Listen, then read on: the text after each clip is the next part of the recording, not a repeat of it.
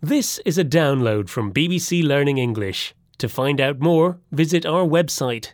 The English we speak. From BBC Learning English.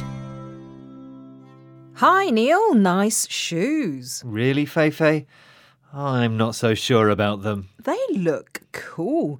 Orange is very original. You're just being nice. I've decided buying orange shoes was a bad move. I look stupid. Were they expensive? Very expensive. Oh, you know what? I think you're suffering from bias remorse. I suppose I do regret buying them.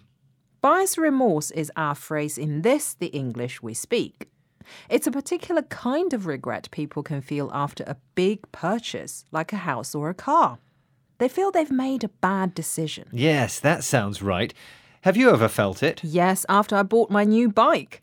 Thankfully, the feeling passed. I love my bike now. Listen to these examples. I made a terrible decision buying this house. It's in a bad location and it needs a lot of repairs. What was I thinking? Sounds like buyer's remorse, my friend. Relax, the repairs aren't serious, and it only takes five minutes to get to the train station. Lovely new car. Thanks, but I'm feeling terrible buyer's remorse right now. It was so expensive. What if I lose my job? Why did I order lobster soup? Your potato soup was half the price and it's tastier. I know the feeling. I always order the wrong thing and then get some serious buyer's remorse.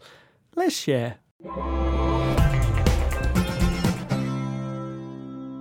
You're listening to the English we speak from BBC Learning English. The expression we're looking at in this program is bias remorse.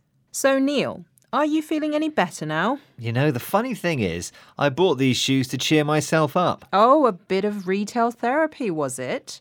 Buying something to make yourself feel happier. It doesn't always work. Sadly, not. Hey, aren't they running shoes? Yes? Well, how about this for a crazy idea? Go for a run in them. They'll make you feel better. You're probably right, as always, Feifei. And by the way, I do think they look great. Orange suits you. Oh, thanks. I guess they are pretty unique. Bye. Bye. The English we speak. From BBC Learning English.com.